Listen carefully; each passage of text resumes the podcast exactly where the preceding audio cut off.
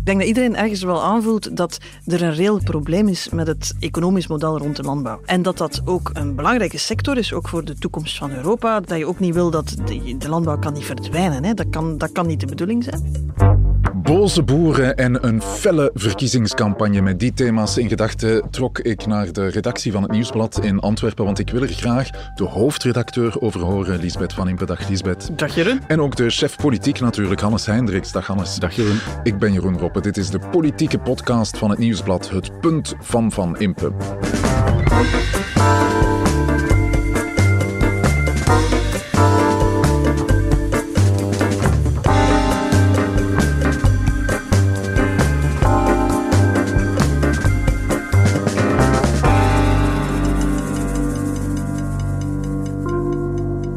Met de trein van Brussel naar uh, Antwerpen, dat is meestal een goed idee. Zeker vandaag met de wegblokkades van de boze boeren. Ze zijn echt met heel veel. Hè. Uh, heb je ook de, de indruk, Hannes, dat het uh, protest breed gedragen is? Wel, breed gedragen. En ik denk ook dat het er minder zijn dan in het verleden. Uh, uiteraard ook omdat er minder boeren zijn. En uh, ja, ze kunnen voorlopig wel op redelijk wat sympathie uh, rekenen, merk ik. Ja. vooral ook omdat het protest wel binnen de perken blijft. Als in, ze blokkeren wel de wegen, maar het is niet... we hebben nu nog geen Waalse of Franse taferelen, waarbij ook andere mensen naast verkeershinder ook echt Ja. worden beschimpt of aangevallen. Ja, veel sympathie, veel begrip voor het ongenoegen van de boeren. Heb jij dat ook, Lisbeth? Uh, er zijn zeker een aantal dingen waar ze bezorgd, kwaad, uh, ongerust over zijn. Uh, ik denk wel dat het een hele dunne lijn is hè, tussen de sympathie en wanneer het zou doorschieten, wanneer het te veel wordt. Ja. Je voelt ook, het, het komt een beetje van verschillende kanten. Er zijn verschillende organisaties. Niemand heeft een volledige controle. Dat is altijd voor betogingen ja. ook het, het risico dat het dan ook uh, er, erover ja. gaat. En je ziet hier en daar toch, zoals die poppen die in brand gestoken werden, dat, ja, dat je daar toch aan het flirten bent met een, met een grens. We hebben het er straks over, over het felle protest van de boeren. Ook fel is de verkiezingscampagne. Daar maken we zeker een punt over uh, zometeen. En ik vrees dat we het nog maar eens moeten hebben over Conor Rousseau. Dat is nu al de derde week op ja. rij. Het is uh, helemaal hun eigen schuld. Ja, je zou beginnen denken dat het de bedoeling is van uh, Rousseau oh, om het de hele tijd over hem te hebben. Dat hè? is een interessante hypothese. het zou misschien wel kunnen, ja. In ja, dat, dat geval is de strategie excellent. Ja, mag ik stellen dat hij zijn partij gijzelt? Uh, als ik Melissa de Prater nu bezig hoor, die eigenlijk waarschijnlijk de knoop had moeten doorhakken, ja. uh, en toch komt uitleggen dat ze dat niet gedaan heeft voor het mentaal welzijn van Conor Rousseau, dan, uh, ja, dan zie je een beetje ja. een, een gijzelingsslachtoffer. Oké, okay, daar hebben we het ook straks over. En er is nog iemand hè, waar we het weer al over moeten hebben, maar we gaan het kort houden deze keer, want je punt, Lisbeth, over Charles Michel, over Charles Michel, de president van Europa, dat heb je ambitie. al lang gemaakt en al meer dan genoeg gemaakt. We moeten blijven erop wijzen ja. dat er Um, als Charles Michel alle ruiten ingegooid heeft, kijkt hij nog eens goed rond. en als hij ergens nog een wc-raampje vindt, dan gooit hij ook daar een baksteen door. Dus zijn beslissing nu om, nadat hij alles op zijn kop heeft gezet, omdat hij Europees lijsttrekker zou worden voor, voor de MR, partij, hij de ging MR. zijn mandaat als Europees president uh, laten schieten. Drie weken later vindt hij ja, dat iedereen toch een beetje hard is, dat zijn zwaar democratische reflexen um, hier Ja. niet voldoende gewaardeerd worden. Het zijn de reacties die de EU ondermijnen. Niet dat. hij zelf, maar de reacties. Het is al Ja. de rest. Uh, en ja, je hebt dan nog een lumbago die net even lang geduurd heeft als uh, heel deze crisis. En dus hij blijft gewoon zitten, waarmee hij dus zijn periode als lame duck, uh, die weinig nog zal te zeggen hebben in Europa, gewoon verdubbeld heeft. Dat Ja. is ook een prestatie, maar ik weet niet of dat erin is om trots op te zijn. Voilà, maar we je- nemen ons voor om het iedere keer korter te gaan doen. Ja, dan heb je toch nog uh, je punt uh, kunnen maken over Charles Michel op algemeen uh, verzoek trouwens.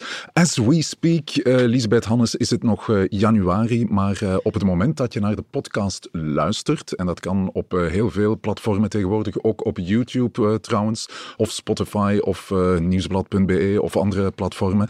Um, is het februari. Mm. En, En dan wij- houden wij. uh, We een, uh, respecteren de geest van tour- tournee mineraal. En dus, uh, het is al alcoholvrij vandaag. Ja, vorig jaar viel dat uh, heel goed mee. Zo goed dat ik er uh, meteen twee maanden van wou maken. Uh, dit jaar is er nog ergens een korte maand, zoals februari. Uh, maar dat zien we Nee. dan wel. Goed, weg met de wijn in februari. Weg met de alcohol. En um, we houden het alcoholvrij. Ik heb hier uit Brussel het betere alcoholvrije bier meegebracht. Een trottinet uh, op jullie gezondheid. We zijn vertrokken voor een nieuw punt van Van Impe.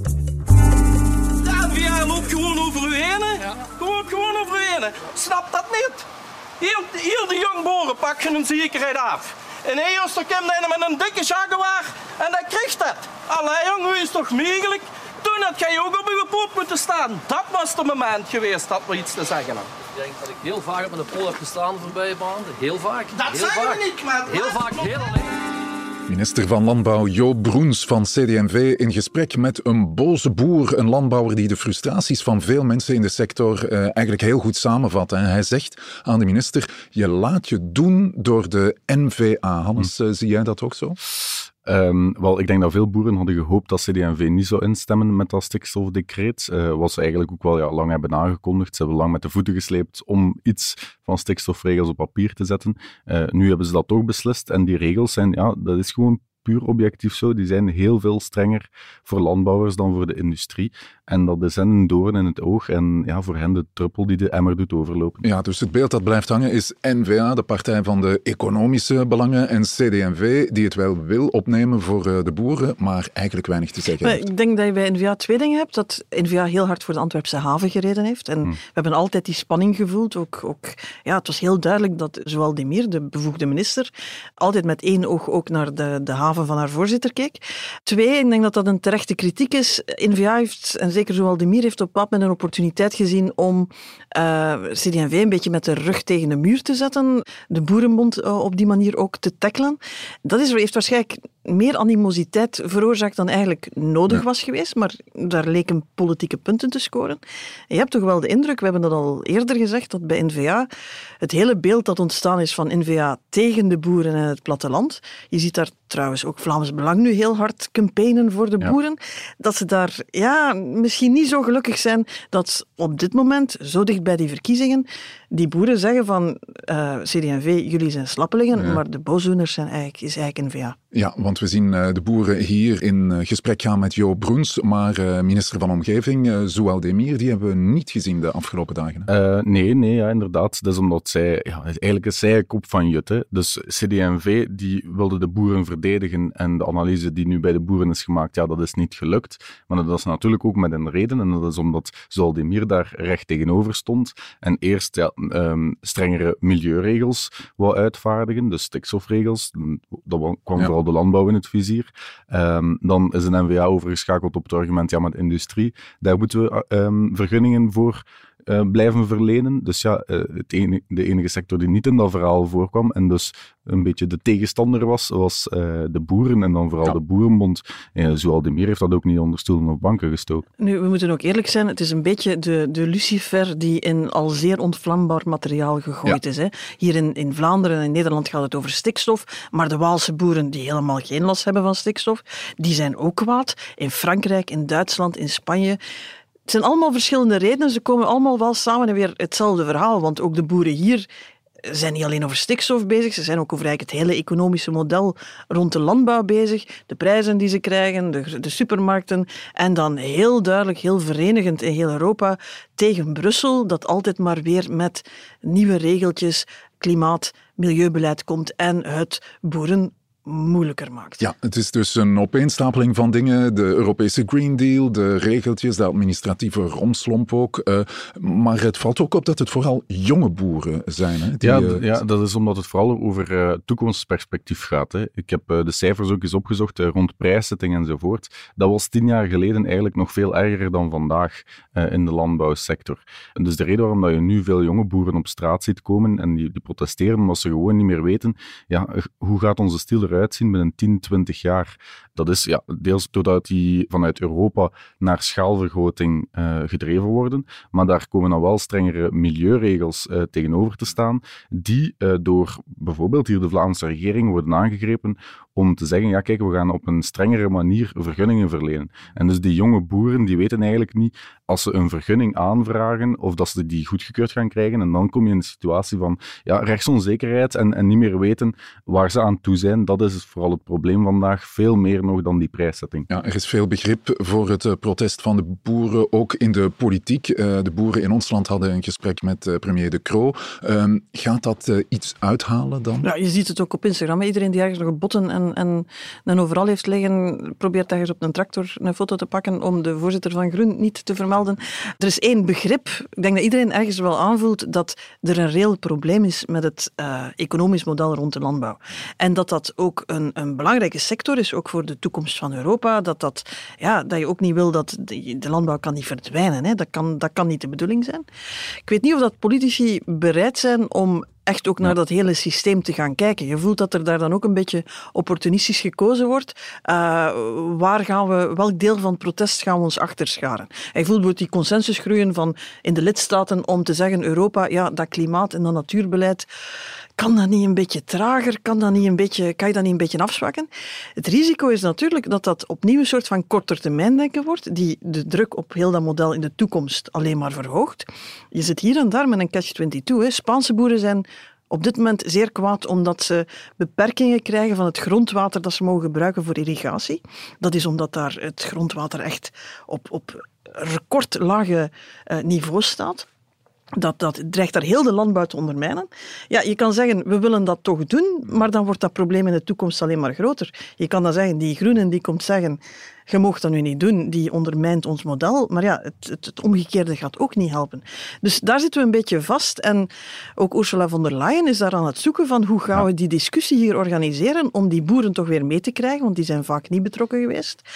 En hier een weg uit te vinden. Hè? Ja, uh, we zeiden daarnet, ja, er is veel begrip eh, voor het protest, maar dat kan natuurlijk wel snel omslaan. Er was al het beeld van de, de poppen die in mm. brand werden gestoken. Uh, ja, die sympathie die er nu is, die kan natuurlijk heel snel uh, omslaan in, in onbegrip. En, ja, wel ja, ja, als ik de boeren zelf hoor en de boerenbewegingen zeggen die, ja, we gaan zeker nog tot eind volgende week gaan protesteren. Dat is lang uiteraard. Als ze dan alle wegen gaan blijven blokkeren tot dan en herrie zouden schoppen elders, dan gaat dat draagvlak inderdaad wel wegsmelten. Dus ik denk dat dat voor hen het grootste gevaar is. Want nu uh, voel je wel, en die heeft ook zeker met de verkiezingen te maken, dat de politiek dat signaal wel capteert en daarmee aan de slag wil gaan. Uh, maar zoals Lisbeth zegt, het zal wel een duurzame uh, toekomstvisie moeten zijn. Ik denk echt dat ze zowel op Europees niveau, maar ook de Vlaamse regering bijvoorbeeld, echt eens een heldere visie op landbouw en in combinatie met, met milieu en natuur gaan moeten neerpennen. En dat, is dan heel concreet van welke landbouwbedrijven willen we, hoeveel zijn er dat? Waar gaan we al die subsidies voor gebruiken bijvoorbeeld? Wat produceren we hier zelf? Voor wie is dat? Is dat nog de bedoeling dat we uh, varkenspoten uh, naar China gaan exporteren bijvoorbeeld? Of gaan we gewoon uh, zorgen dat we hier in Europa genoeg voedsel hebben voor onszelf? Dat zijn allemaal vragen waar de politiek nu wel mee aan de slag moet. Ja, eerste punt vandaag. Er is een probleem met het model van, van de landbouwsector. We hebben dringend een duidelijk visie nodig. En de boeren moeten uitkijken dat de protesten niet uit de hand lopen. Dat is wel belangrijk. Boerenprotesten hebben een, lange traditie van behoorlijk stevig te zijn. Als je door de decennia teruggaat. Uh, als andere beroepsgroepen hetzelfde zouden doen, zou waarschijnlijk de verontwaardiging veel sneller, veel groter zijn. Ze halen daar vaak ook resultaten mee binnen. Dus ze, ze kunnen echt wel druk zetten op de politiek. Alleen zie je dat heel vaak het resultaat is dat beleid dat toch moest komen, dan een beetje uitgesteld wordt en later with the vengeance terug is en toch moet doorgevoerd worden. Eigenlijk zouden, zouden ze die dynamiek ook in de wedstraat en in de Berlemontgebouw moeten zien te doorbreken en daar een nieuw verhaal van maken. Want de vraag die boeren hebben om een zicht te krijgen, een perspectief te krijgen op de toekomst, die is wel zeer terecht. Het punt van Van Impe.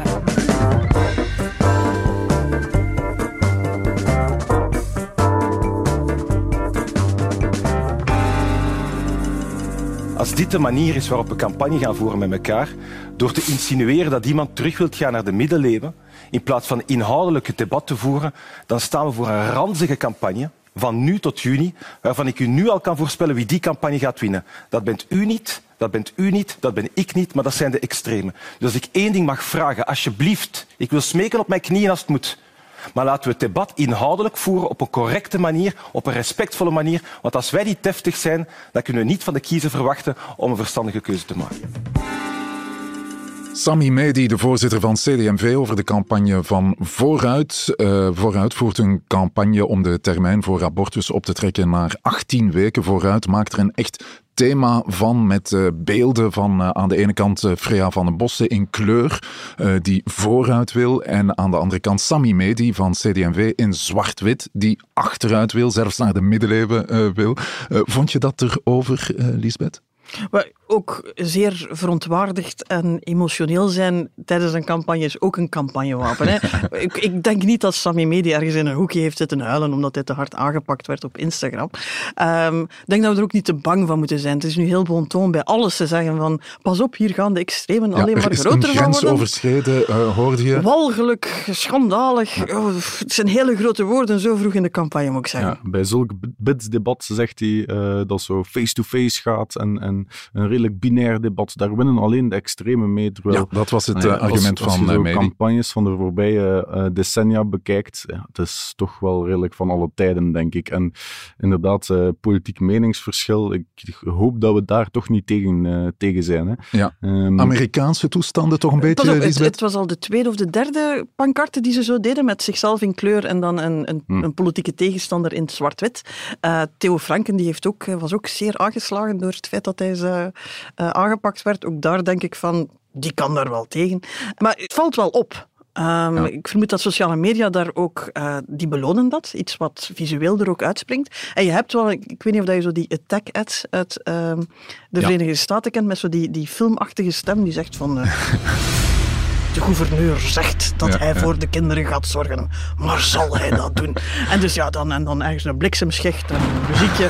En dan komt altijd de goede kandidaat in de zon. En, en ja, dat is een taal die wij doorgaans niet gebruiken. Nee. Dat is een beeldtaal die we doorgaans niet gebruiken. Maar ja, dat soort dingen kan werken. Hè. Je moet hopen dat we niet heel die cultuur van echte ja, ja. negatieve campaigning gaan, gaan overnemen. Maar we moeten ook niet doen als we één keer ons teen in het water steken, dat we meteen in, uh, in ja, Want Sammy Medi zei, ja, vooruit kopieert eigenlijk het Vlaamse Belang. Eerst op uh, café, uh, dat was uh, denk ik een verwijzing ja, naar uh, Conor Rousseau. Waarmee je en eigenlijk zelf ook een, een sneer onder de gordel geeft. Hè? ja. ja. Maar, dus ze herstellen rap van die ja. Dat ja. is... Waar het eigenlijk over gaat, de partijen Vooruit, Open VLD en Groen, die willen de termijn voor abortus in ons land uitbreiden van 12 naar 18 weken. CD&V, die ook in de meerderheid zit, wil niet zo ver gaan. maar de voorstanders van de 18 weken termijn, die kunnen natuurlijk wel een wisselmeerderheid uh, vormen ja. met bijvoorbeeld uh, PVDA. Uh, gaan ze het zo ver drijven, denk je? ik denk het niet. Um, ook al omdat er een blokkeringsminderheid is. dat is okay. een ingewikkelde term om te zeggen dat de CD&V eigenlijk alles naar de Raad van State kan sturen binnen de Kamer. Dus elk amendement dat ze gaan toevoegen aan een of ander wetsvoorstel kan dan aan de Raad van State worden gestuurd uh, met, een, uh, ja, met bijvoorbeeld een NVA en een aantal Vlaams Belang uh, parlementsleden erbij. dus, dus ook op die manier kunnen ze eigenlijk de wetgeving uitstellen of de stemming van, van dat wetsvoorstel. Dus ik denk niet okay. dat het zover gaat En dan komen. zit je over de verkiezingen, dan ja. moet er toch opnieuw over gesproken worden. Het ding is natuurlijk, dit zat er aan te komen. Hier is tijdens de formatie al over gesproken. Uh, het was duidelijk dat CD&V dat, dat niet zag zitten, of toch geen voorstander was voor een verregaande uitbreiding. Er is toen een studie besteld. En waarschijnlijk had CD&V gehoopt dat die zo een aantal opties ging bekijken, een aantal dingen in het midden ging laten, maar die studie heeft eigenlijk gezegd 18 weken. Uh, ja, beveelt 18 weken aan uh, als ja, termijn. En de afschaffing van die uh, bedenkperiode van zes dagen, die terecht vaak als betuttelend gezien wordt naar vrouwen ja. die die beslissing nemen, alsof dat die ja, nog eens naar huis moeten om daar nog eens heel goed over na te denken, wat de facto ook de termijn nog eens met een week naar beneden haalt natuurlijk. de andere partijen hebben zich achter die 18 weken gezet. CD&V wil wel opschuiven, mogelijk naar 14 weken. Ja maar heeft echt wel een probleem met die 18 weken. En pas op, het is niet omdat er een rapport is dat zegt dat 18 weken aan te bevelen is. Dit is een ethisch debat. Dit gaat niet over absoluut goed, absoluut fout. Hier moet je over praten en, en je moet gaan zoeken. Het is niet dat je kan zeggen, het is geen begroting, hè, ja. maar dat je kunt zeggen, het is juist opgeteld. Maar Dit is dan, een politieke, ethische keuze. Ja, mag ik dan concluderen dat we ergens een compromis uh, gaan krijgen uh, tussen uh, CD&V en de andere partijen Wel, van de Ik denk alleszins niet nog deze legislatuur. Dat zal onvermijdelijk iets zijn dat bij de volgende uh, formatie terug aan bod komt. Ook al omdat Vooruit er nu echt wel een strijdpunt voor heeft gemaakt uh, richting verkiezingen. Trouwens ook omdat ze weten dat er een blokkeringsminderheid mogelijk is. Uh, ja. ja, ze hebben wel alle aandacht naar zich gezogen. Ja, voilà. Vroeger waren de liberalen vaak het, het, de owner van dat soort thema. De oorspronkelijke abortuswet was onder de liberalen gemaakt. Groenen profileren zich daarop. Ja, nu weet iedereen dat Vooruit zich daarop profileert natuurlijk. In die zin is het geslaagd. Ja, dus volgende legislatuur zal daar waarschijnlijk wel een beslissing genomen worden. Dat zal dan waarschijnlijk ook inderdaad wel landen op een compromis met een aantal andere ethische dossiers bijvoorbeeld. Maar ik zie het niet meer de komende weken uh, gebeuren. Je ziet trouwens ook, uh, dit is ook weer een thema waar onder andere Vlaams Belang ook op aan het uh, campaignen is. Hm. Zij doen dat ook met dingen die wat aan de Amerikaanse campagnes doen denken. Maar er is natuurlijk de andere kant van het debat, pro-life, tegen abortus. we gaan daar ook richting de, ja, de meer gruwelijke voorstelling van, van abortus. Je kan CD&V niet in dat kamp zetten. Ik denk dat dat de fout was van die campagne. Hm. Terug naar de middeleeuwen. Ja, nee, dat is niet de positie van CD&V. En ook een beetje sneu voor, vooruit ze dat dan eigenlijk dat ze eerst Melissa de Prater heel de campagne hebben laten verdedigen en achteraf hebben gezegd van ja, maar die middeleeuwen hadden we misschien niet moeten doen. Dat, dat was, ja... Oké, een tweede punt van vandaag. Ja, een oplossing komt er deze legislatuur niet meer uh, over dat abortus-thema. Vooruit profileert zich heel sterk op dat uh, thema, doet dat met een bitsige campagne, maar uh, het is niet echt de bitsigheid van die campagne waar jullie over struikelen. Ja, nee, inderdaad. Ik denk dat die campagne niet de meest slimme was omdat er een aantal onjuiste stellingen naar voren geschoven zijn. En het is jammer dat het daarover gaat, want eigenlijk zit er wel een super interessant en legitiem politiek debat achter die campagnes. Ja, en er hebben de verschillende partijen interessante posities. Je mag hopen dat dat debat, als het dan niet voor de verkiezingen is, na de verkiezingen wel uh, serieus gevoerd kan worden, want het gaat wel over een, een belangrijke maatregel. Het punt van Van Impe.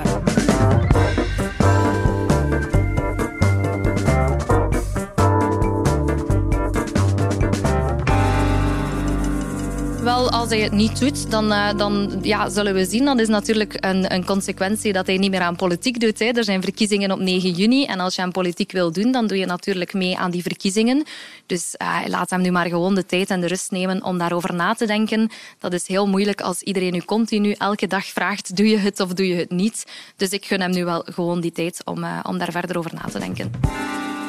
Doet hij het of doet hij het niet? Wordt uh, Conor Rousseau nu lijstduwer in Oost-Vlaanderen op de lijst van vooruit? Ja of nee? We weten het pas in april, tenzij jullie het nu al weten. Lisbeth? Nee, we dachten Alles. gisteren het antwoord te krijgen, maar um, nee. Ja, ofwel, dat was het antwoord eigenlijk op de vraag, uh, wordt hij lijsttrekker of niet? Ja, uh, dat was wel gezegd. Wordt we hij al, niet. Ja, dat we hadden al, al gezegd ja, maar dat ook dat... dat was niet 100% duidelijk uiteraard. Hè. Dus uh, ja, de Conor Rousseau-saga, blijft week na week aanslepen. Ik denk dat we, als we de lijststuurs, als we dat vraagstuk hebben beantwoord, dat we dan kunnen gaan beantwoorden dat hij op plek 25 staat of zo. En dan dus of dat hij in Sint-Niklaas nog gaat opkomen. Nee, blijft wel heel lang aanslepen op deze manier. Ja, want ze hebben een plaatsje voorbehouden voor hem uh, de lijstduwersplaats, dus helemaal onder aan de lijst. Ja, een beetje de lijst, figurante rol. De lijsttrekkers, dat hebben ze nu, dat hebben ze nu doorgehakt. Dat, worden, dat wordt niet Conor Rousseau, uh, dus daarmee kunnen ze nu voort. Maar ze houden die lijstduwersplaats nog open.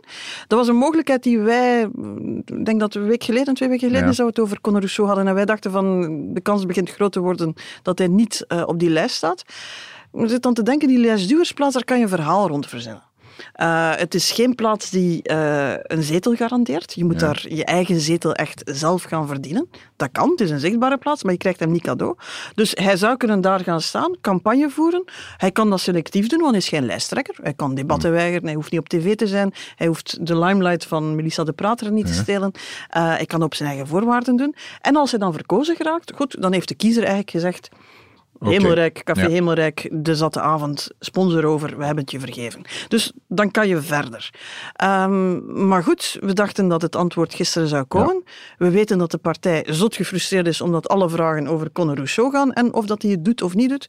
Dus uh, we zaten allemaal toch een beetje in ons hart te krabben ja, want toen dat de beslissing was... was, we gaan die discussie nu nog een paar maanden ja, want dat was de reden waarom hij een uh, stap opzij zette. Hij zei, het gaat uh, veel te veel over mij, zei Rousseau. dat wil ik vermijden, maar daar is hij dus dus uh, niet in geslaagd. Ja, nee, en zeker nu, um, hij krijgt tijd tot april om te beslissen. Dat wil zeggen dat het tot april, ja, die vraag met de regelmaat van de klok zal blijven terugkomen. Hè. Dus ja, ik heb toch verschillende mensen binnen vooruit gehoord die zeiden, ja, we zouden nu echt wel heel snel moeten kunnen beslissen. Gaat hij op de lijst staan of niet, zodat we het terug over zoals zij dat dan zeggen, de essentie kunnen hebben. De mensen waar problemen, uh, de, de mensen die wakker liggen van bepaalde problemen waar wij oplossingen voor hebben enzovoort. Maar ja, je moet toch concluderen nu dat Melissa de Prater er als voorzitter niet in geslaagd is om dat vraagstuk neer te leggen. Ik had verwacht dat zij als voorzitter zou zeggen, kijk, Conor, je gaat nu beslissen en die beslissing zal het dan ook zijn. Nee, ze geven hem extra tijd, waardoor hij inderdaad eh, nog steeds het voorwerp van de verschillende gesprekken wordt. Ja. Ik heb de indruk dat de druk van de achterban om die plek open te houden is groot. Maar dat is het verschil. Eh, als voorzitter moet je met de achterban bezig zijn, maar ook met de kiezers natuurlijk. Met de boodschap die je in, in, in de markt kan zetten. Die achterban die willen Conor terug en die willen die plaats vrijhouden. Uh, Conor Rousseau zelf creëert dus duidelijk geen, geen duidelijkheid. Die zegt van geef mij meer tijd. En, en minister De Prater is op, de, op dit moment degene die dat dan moet verdedigen en uitleggen. En eigenlijk voor een stuk haar eigen strategie laat hypothekeren door de besluiteloosheid aan... Uh... Ik vond dat, dat ze redelijk streng klonk toen ze zei van uh, ja, hij krijgt bedenktijd tot april.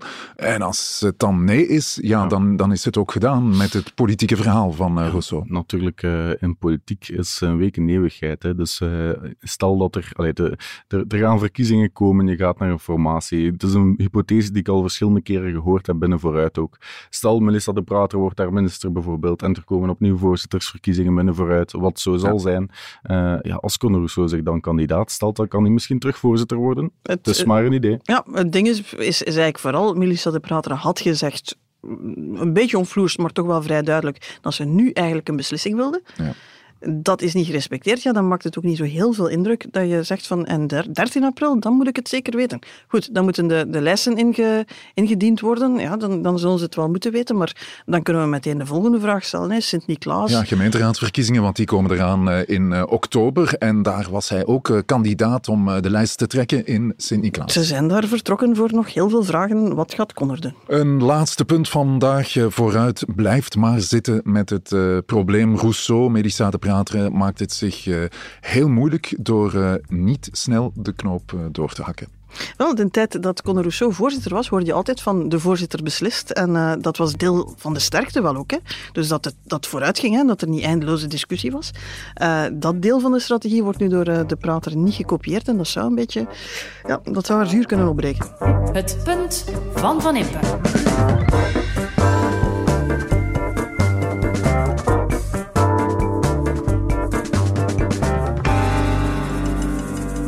Oké, de punten zijn gemaakt en dat hebben we gedaan zonder ook maar één druppel alcohol te drinken.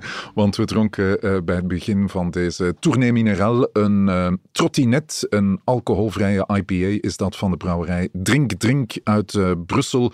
Ook bekend van onder meer de BMX, ook een, goede, een goed biertje. Maar dat is, een thema. Ja, in de namen van hun eh, bieren. Voor, dat is misschien voor een andere maand. Niet makkelijk trouwens om uh, smaakvol alcoholvrij bier uh, te maken, maar ik vind dat ze erin uh, slagen. Ik, ik, weet niet of ik het met zekerheid had kunnen zeggen dat er geen alcohol in zat. Voilà, dat is, Behalve natuurlijk de helderheid in onze hoofden op dit moment. Oké, dit was het punt van Van Impe, een podcast van het Nieuwsblad. Je hoorde de stemmen van de hoofdredacteur Lisbeth Van Impe en van Hannes Hendricks, chef politiek, en van mezelf, Jeroen Roppe. Dank aan de VRT voor de audioquotes, aan Pieter Pieter Schevers voor de muziek, aan Pieter Santens van House of Media voor de montage, aan Nick Buschots voor het beeld en aan Nathalie Telporte voor de productie. Tot het volgende punt van Van Impe.